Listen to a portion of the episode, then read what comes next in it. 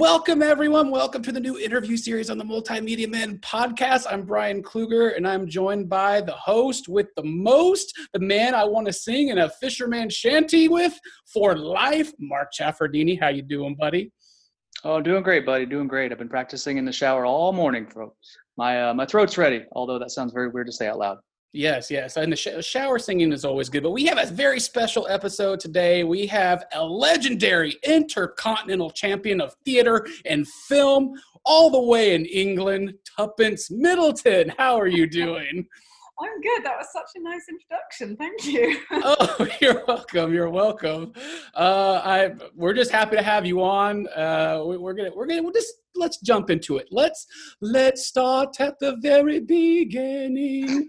where, where did it all where did it all begin where did it all start for you in theater and television and movies was it something you watched on tv with your parents was it something you go into the movie theater where did it all begin for you Hmm. Um, well, I always really loved film. I think film was probably my first love before theatre, really, um, which is an interesting thing because when you're training to be an actor in the UK, often most of that is doing theatre, and that that's how you kind of that's how you begin, and and that's that's what you do throughout your th- your your training at drama school. But then when you leave, you tend to go into doing more screen, or that's certainly what I did. So I, I started off doing actually pantomimes. I don't know if that's something you have in? Oh no, we do.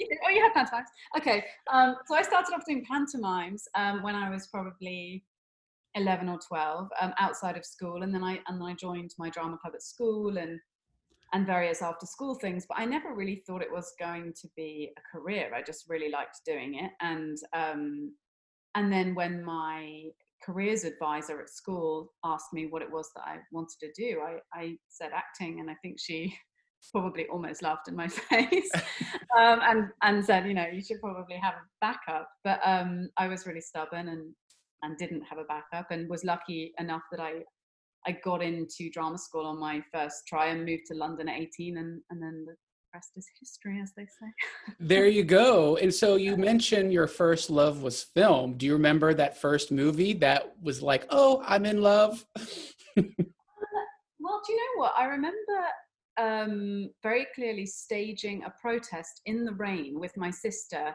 Um, and the protest was against my parents because they wouldn't let us watch Beetlejuice um, because they said um, that it was too dark and we were too young. But we were so intent on watching it that we we made um, paper banners and marched around in a circle outside um, in our garden, uh, screaming, "We want Beetlejuice! We want Beetlejuice!"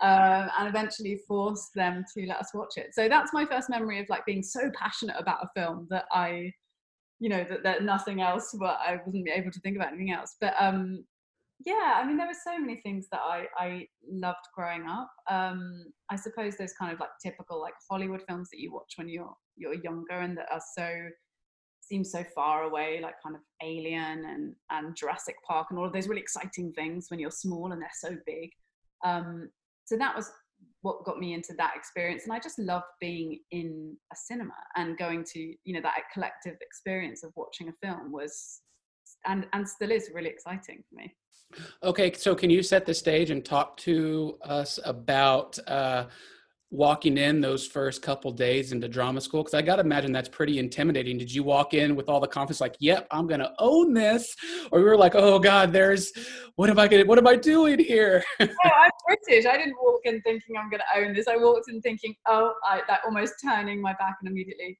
walking out. I mean, no, we're sort of um it, it's like inborn in us i think that we we think we're going to fail at everything. So um, i was totally nervous. Um, it felt like the first day at school even though i was 18 technically an adult. But i yeah i remember actually our first term of drama school um, the our first kind of project i suppose which was uh, quite a bold move i think from the drama school was um, stand-up comedy. So we had to go in and write our own stand-up comedy routines which were eight minutes long which doesn't sound very long but when you're that's difficult to talk to eight minutes.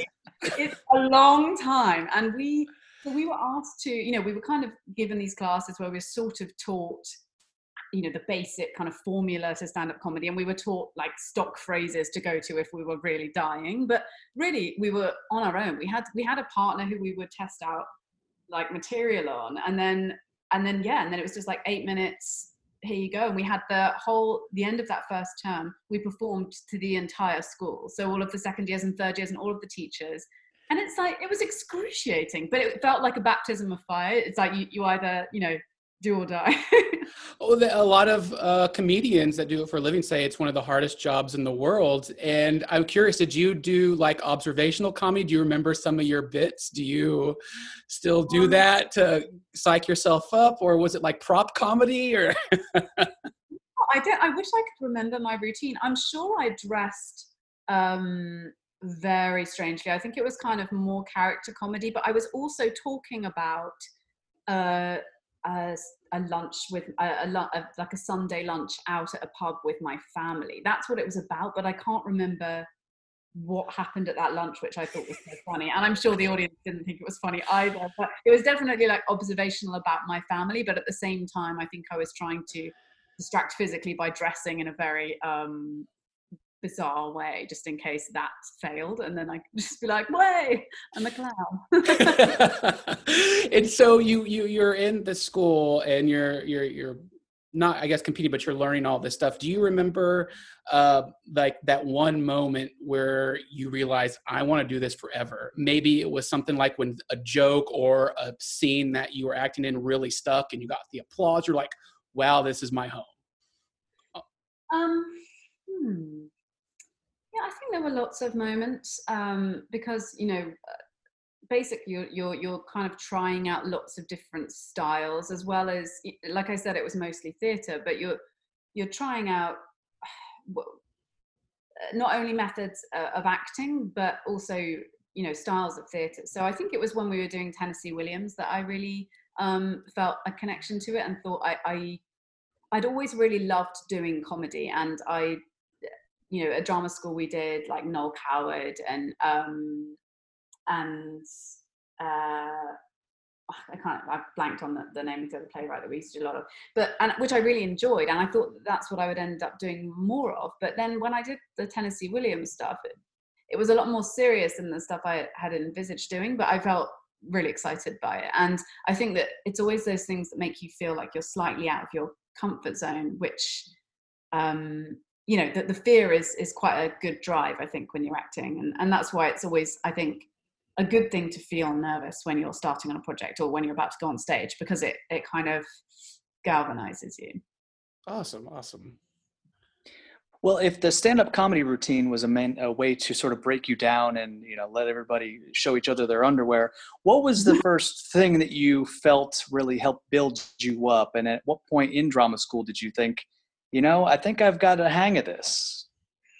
Um, well, actually, something I really liked doing, which I haven't had much of a chance to do since, um, was we used to do uh, improv lessons. Um, so you know, like that that very typical improv exercise where you would um, two people would create a scene and then um, your tutor would freeze the scene and then one person would tap the other one on the shoulder and they would leave and you would go in and start an entirely new scene. So it was always about listening and responding and um, and I think that that's also quite I suppose a Meisner technique, but it, I think we work quite differently in the UK um, to how actors work in the States. I mean, I know not all American actors are method actors, but that's how we kind of um, view them as like I, I, suppose taking it more seriously than we do because we're you know I think Brits tend to like gloss over everything with a sense of humor, and so um, you you go and work in America and you're like oh god I really have to up my game because everyone's like you know in character. And you, you know you have to do I call you by your real do I call my weekend? Is it like you know how do I um, so yeah, I, I felt like it, it's also a chance to test out what you like doing. You know, I do respond to Meisner or do you respond to that kind of um, you know Adler the method thing, or, or or do you literally just you know joke around in between takes and and just make sure you're kind of present in the scene. So I think that I really liked that is trying out all of those different styles and sort of finding you know cherry picking from each what what you find useful. Mm-hmm. You know, I heard Al Pacino say one time uh, he was giving a speech at the uh, actor studio, and he says the best advice I ever got was don't take any advice because you know if you think about it, after all, there's only one Tuppence Middleton, there's only one Al Pacino, so you have to find what works for you. Do you remember maybe what the best advice you ever got, and maybe when you tried it, you go, nope, I like the way I did it. um, I don't know if it's a specific piece of advice, but I'd say like over the years, I've definitely learned to trust my gut a lot more because I think you always have an instinct about a project, whether it's from the script stage or, or when you're on set and you're having a conversation with a director or another actor. And, and I think it's really important to trust those instincts, um, which in your, the early part of your career is not always that easy. And I think, um, I think also uh, as, uh, as a woman in the industry. I think that often you can feel that you don't have as much of a voice, and and I wish I had sometimes um, been able to speak up for myself a bit more um, in my early career, um, in a way that I feel that I I, I don't um, have any qualms about doing now. But I think that when I was first looking to to go into this as a career, that um, I remember someone saying that you should have a plan B um, because because it's acting like let's face it never going to happen. So but then i but then i actually i really disagree with that. And i think that if i um speak to other young actors it's probably the wrong thing to say but i always would tell them don't have a plan b because you might take it. And if you if you if you give yourself another option i didn't really have any other options. I don't think i was good at anything else. So I, I don't know what i would have done. And and so then you put all of your energy into making that work and yeah, fingers crossed, it does. well, what do you think that you know? Like Rocky said, he's a boxer because he can't sing or dance, so he, you know, obviously has no plan B. Uh, mm-hmm. What do you think that you are the most proud of, the the biggest curve that you've turned and said, you know, uh, I'm now. Look at me, world. I'm Tuppence is here to stay. What do you think helped you turn a corner? Do you know? I think actually, um, this is probably a really boring answer, but I think that I I feel like I have been a real slow burner, and I'm really grateful for that actually because I have so many friends, or I'd heard about so many of my peers who had essentially left drama school or with the first job that they'd done had kind of hit this insane level of fame. And i don't think i would have been uh, ready for that. I don't think i would have been mature enough and i don't think i think it's what what I'm really grateful for is is having that time to practice and to get better. I mean, no one's good in their first job, and the idea that you do one job and then suddenly everyone knows who you are and you don't get a chance to to get it wrong. Like i think so many young actors are have such a huge amount of scrutiny on them because they're they're expected to keep delivering time after time and you don't always get it right. And sometimes you know you do a film that's a dud or you do a part that you're not suited to but the, the point is that it's so nice to be able to experiment as a sort of jobbing actor and each job is a stepping stone to the next and and you always try and find a script that's interesting or something that you haven't done before or, or that challenges you in a way that you you have been looking for. And i think that um you know i still i'm still not sure what that i'm there yet but i i'm really i'm just really happy to that I can keep working? Well, you you have an amazing resume, like quite impressive. You know, from the current war, Jupiter Ascending, Downton Abbey, Trance, Sense8. You've worked with some of the greats, and we're here with uh, Fisherman's Friends, which is a lovely musical tale.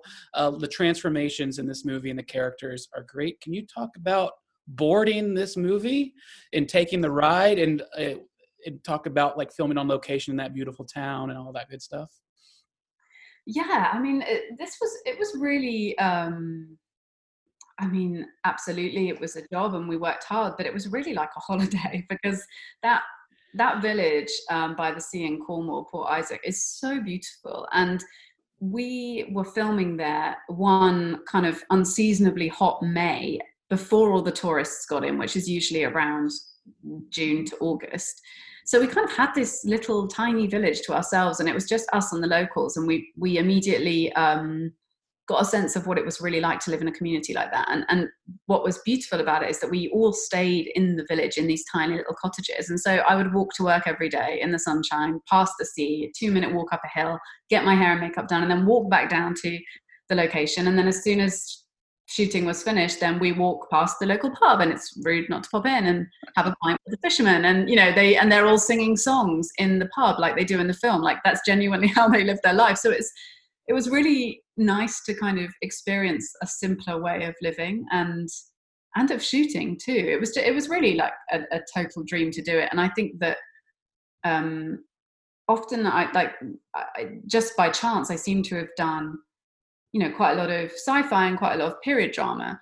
Um, and this was something that was kind of neither, and it was like modern, but it was so quintessentially British, and it was also just very feel good. And there's a lot, you know, quite a few projects that I'd done that had had been quite dark, and I think it was just nice to do something that was about community and family and um, and friendship. And it felt like, you know, the the last few years have been a really tough time for the world, and it, and it, it I just thought it was nice to do a film that felt like real escapism. No, it, it was, uh, and I, I, you know, I escaped there, and I was like, man, I want to wake up in that town and have a beer and just like jump into singing. Did yeah. you did you get to sing with anybody, and did you get to meet any of the real people, or?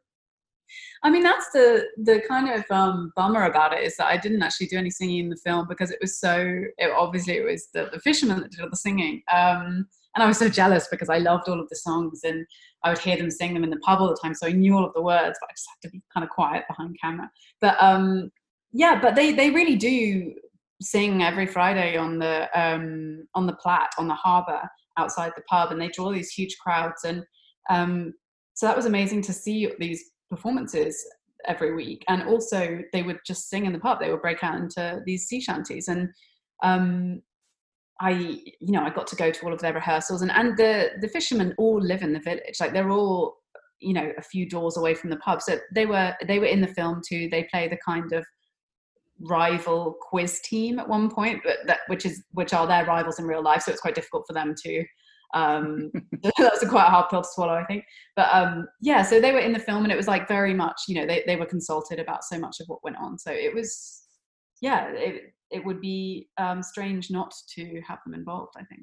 Right. And since I'm a huge, uh, I'm a foodie, that had to be some great food living in like the Fisher, the Fisher fishing town right on the coast there. Oh yeah, yeah. You got the well. I mean, it's the home of the Cornish pasty. Have you ever had a pasty? What's that?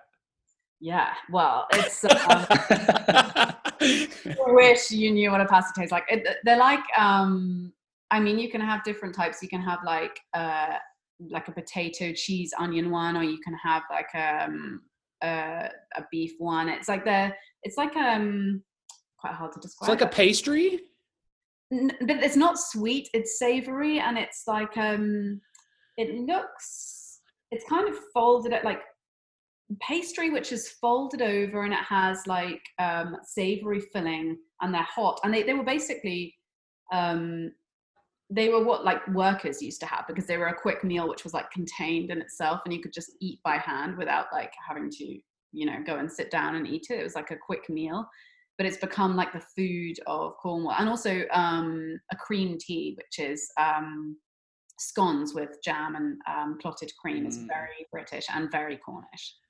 All right. Oh no, now I'm hungry and thirsty. well, actually, I'm gonna I'm gonna stop you right there. You might have to send some more money to drama school because uh, you didn't sell me on that one bit.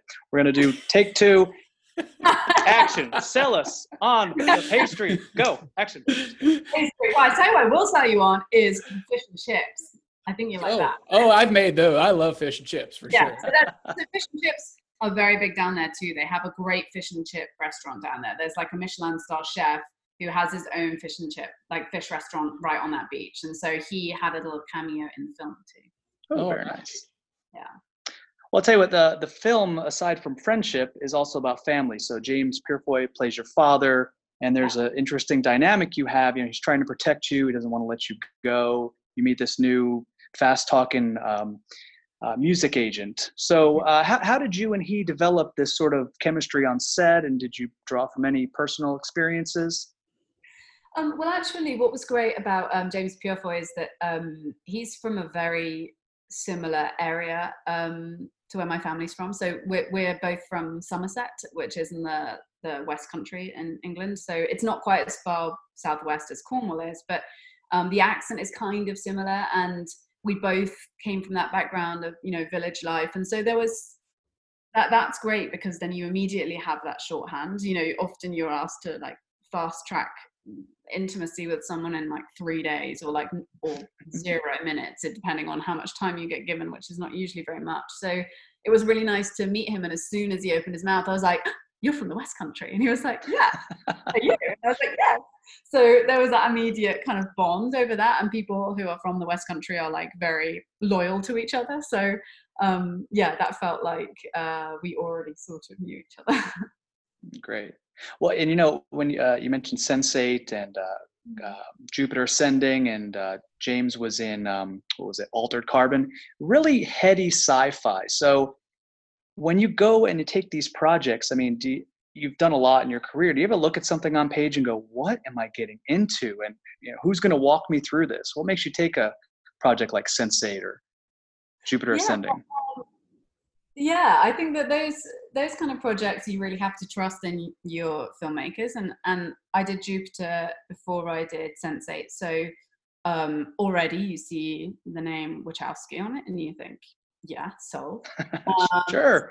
Um so that yeah that was a great start and um and then it became um it beca- then it became you know much clearer as we were going through the pre-production period the the kind of scale of it. And and i had such a great time working with them that afterwards um, when we'd finished jupiter um, i remember lana saying to me like hey i have this um, tv project that i'm developing and there's this part in it but she's like she lives in london but she's icelandic and i don't know like would you be up for trying an icelandic accent? And i was like yes. And so like that would never have happened ordinarily. I would never be cast as an Icelandic part. It just wouldn't. It, it's those kind of opportunities that arise through working with people and, and really getting on or, or having a good working relationship that kind of take you on these strange tangents. Like I, that just uh, wouldn't have happened. And I, I meant that I spent so much time traveling the world, but also I spent a lot of time in Iceland, and it's a place that I've been back to several times since because it's one. It's now one of my favorite places on earth. It's so beautiful. So I feel really lucky and. I think sometimes you have to just be a yes man and kind of go with the flow. Well, um, maybe you can clarify that. You know, the Wachowskis seem like they have a very specific vision. So, uh, do they ask you to try stuff out? Do you really have to listen to what they say, or do you really, like you said, trust your gut now? Do you really uh, try things on your own and find out works what works best? Um, well, I think both experiences were different because I think with Jupiter that it was much more um, because the, it was such a, like a big budget studio film. Like, although that it felt like the process of it felt quite free, it was like generally a bit more fixed because of you know it being shot in a studio. Um, and with Sense8, we were filming mostly or almost entirely on location and constantly traveling. And, you know, we would have a core um, crew that would travel with us, but uh, lots of local hires. So you're often in places which, uh, you know, although you had permits to film in these places, we would turn up and they would say like, okay, well, actually we, we, we like this background, so we're going to change it. And, and maybe I'm just going to change these lines. So like your lines, your, the, the kind of locations, like things would change last minute a lot. So it, it was a wow. really good lesson in thinking on your feet and not kind of being obsessed with planning too much. So that's definitely something I learned on that project was to um, that slightly freer uh, way of making a film that it felt like you kind of would go into a place and see what that location or that energy threw at you.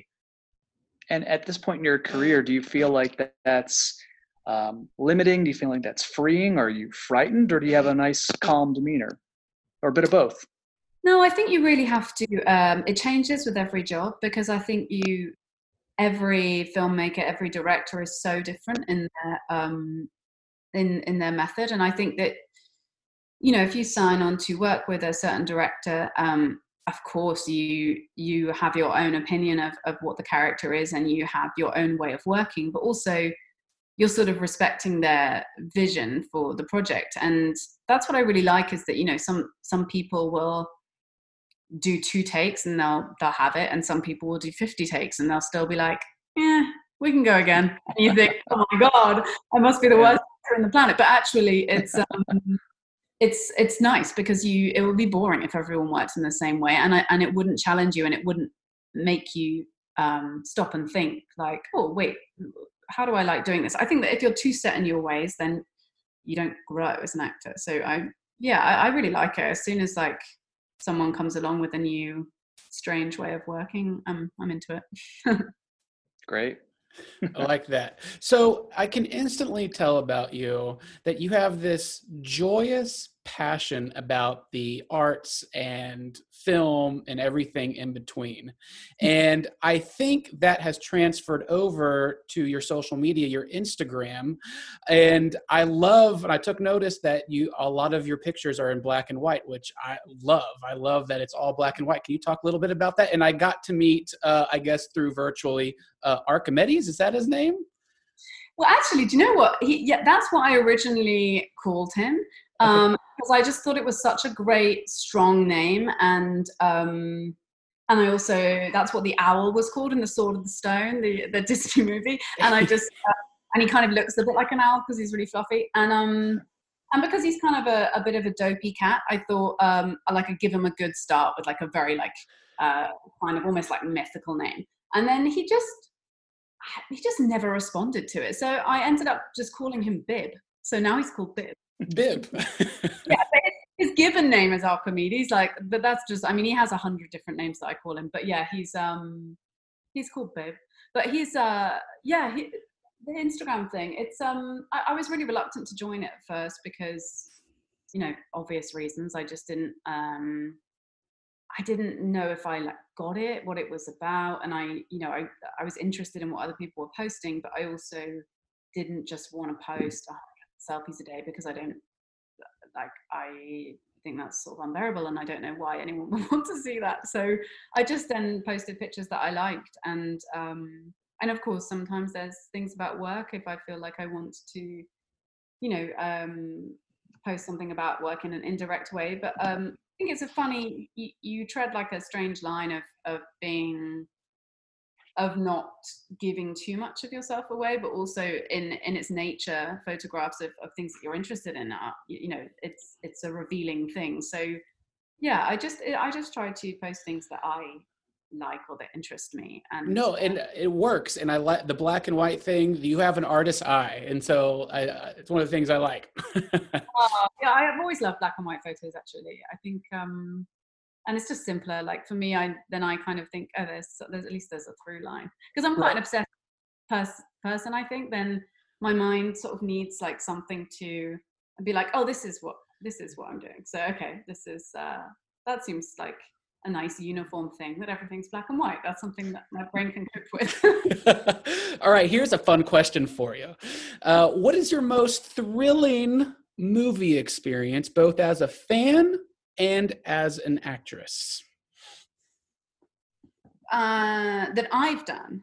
So uh, your most yeah thrilling uh, as like as you're working and as a yeah. fan like at a theater or something you saw or something most thrilling moments. Oh okay. Um so working as an actress i mean i had like so i just shot um mank with david fincher and i just had the best time and um that was totally thrilling because you know, if I had a top five of directors that I had wanted to work with, he was definitely in in that five. And and Gary Oldman um, plays my husband, and he's uh, you know one of my all time favorites, and is just a lovely person. So that was like a totally um, thrilling experience in that in that sense, um, and also because it's a film about the kind of Hollywood heyday, um, and we were shooting it, you know, on location in Hollywood. That felt like such a kind of impossible thing to my um, like childhood brain of like wanting to be uh, you know being from a village that is much like the village in fisherman's friends a tiny small english village and then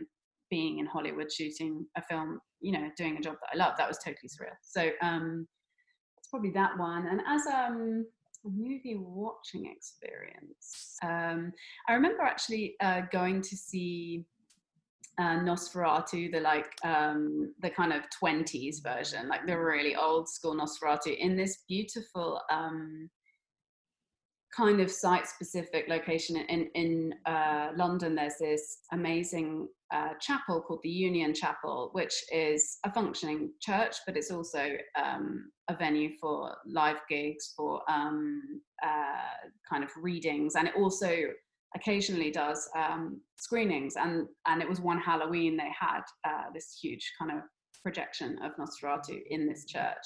And I'm a bit of a kind of secret, well, not actually not so secret goth, and I, I love anything like um, kind of dark and creepy and Victorian. And so that was like heaven to me, being in this candlelit chapel watching Nosferatu. It was like yeah, that was definitely um, the stuff that dreams are made of for me, or nightmares. oh, I like that. And so you bring up your you're not so secretly into the goth thing. Is there a particular like romantic comedy that you like that would be great as a goth movie? um, hmm. Romantic comedy that would be good as a goth movie. good question. I'm trying to think of like my favorite rom coms.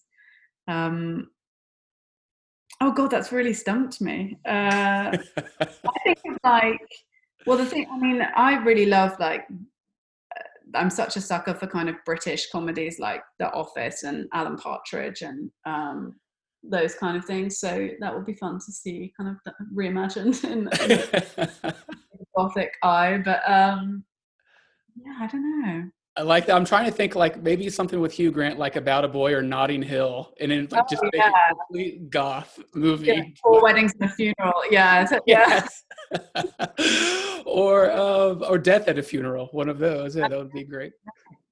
Um, all right. Um, so another fun one for you.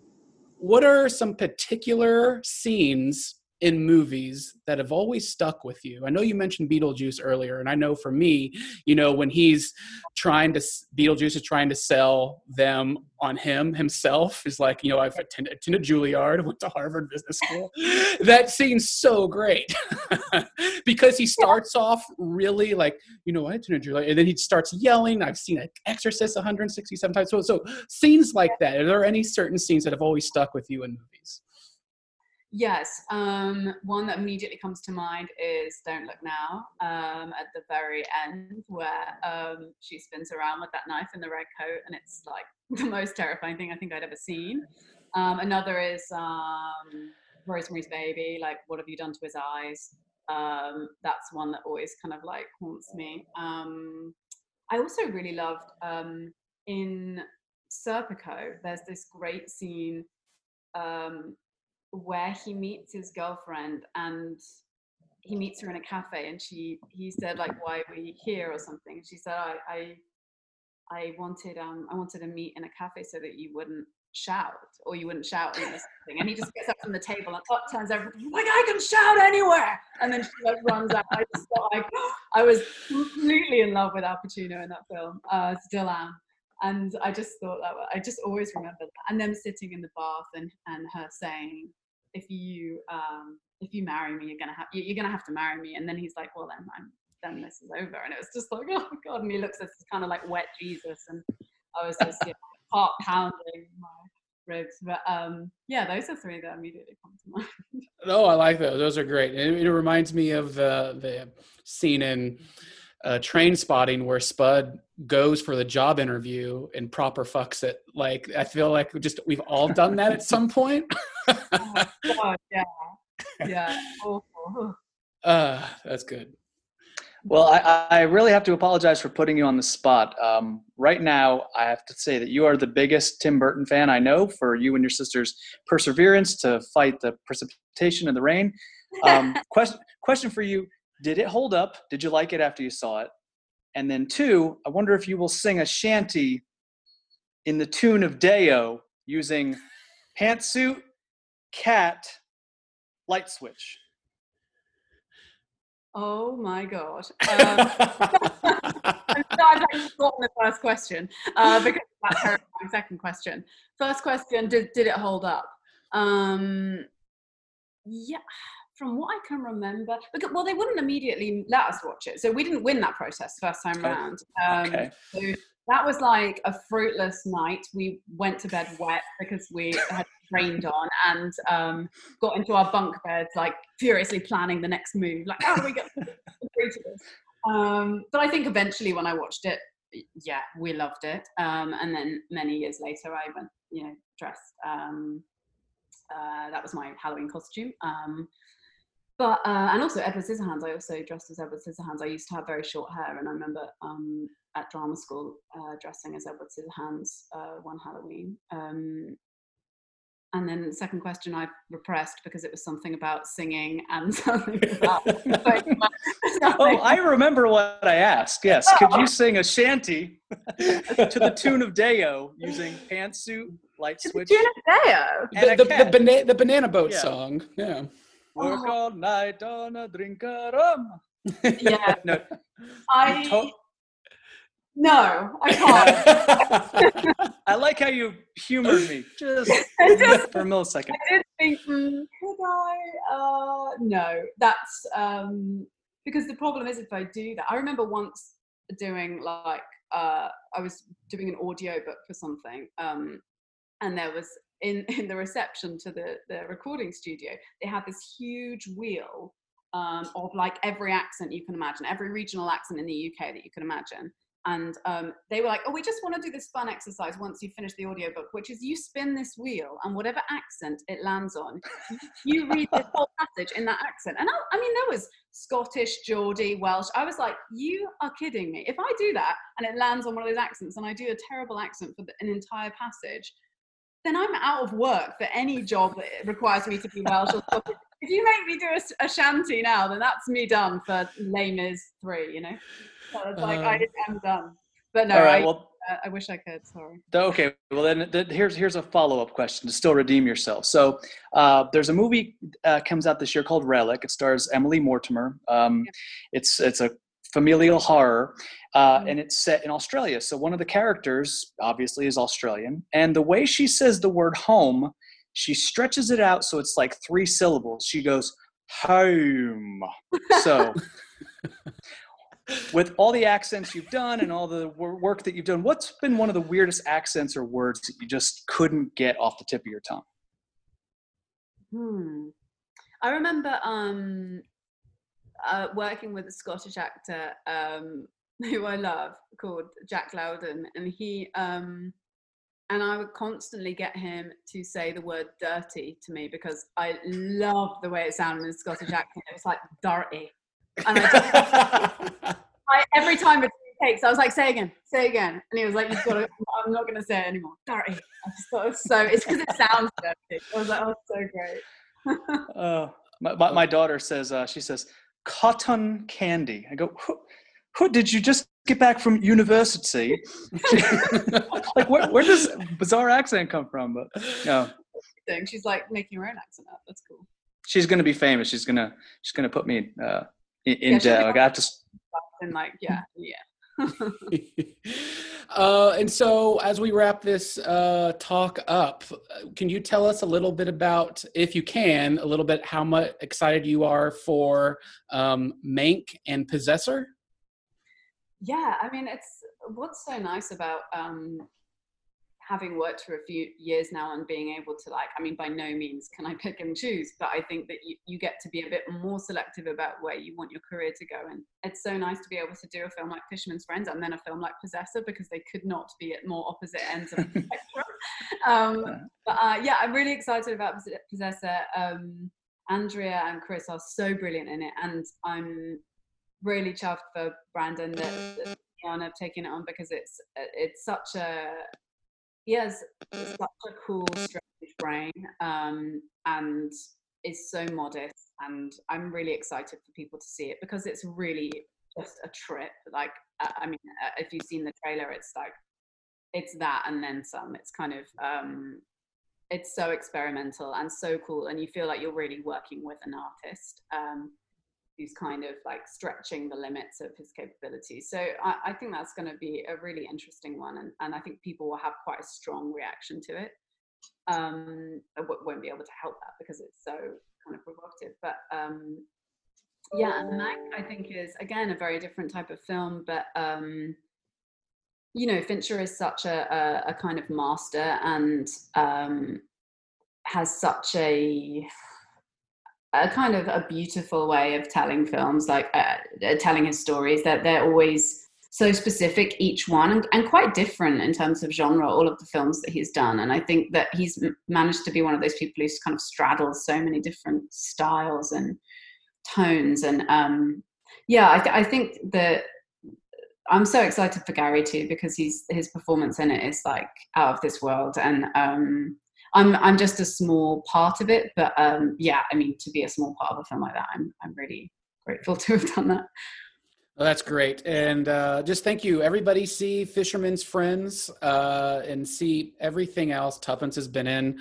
Thank you so much. I feel like both Mark and I can talk to you for another eight hours. Yeah, sure. Let, us do that. Yeah. Let, us do that. Let's do that. We're gonna. We're okay. Then I'm gonna go get some pints of beer. You know, yeah. we're just gonna. We're just gonna. I'll do, get the fish and chips. Yes. Oh, fancy. Yeah. but thank you so much. We hope to have you on the show again in the near future. And when we're in London the next time, uh, beer is on us. Yes. Thank you for having me.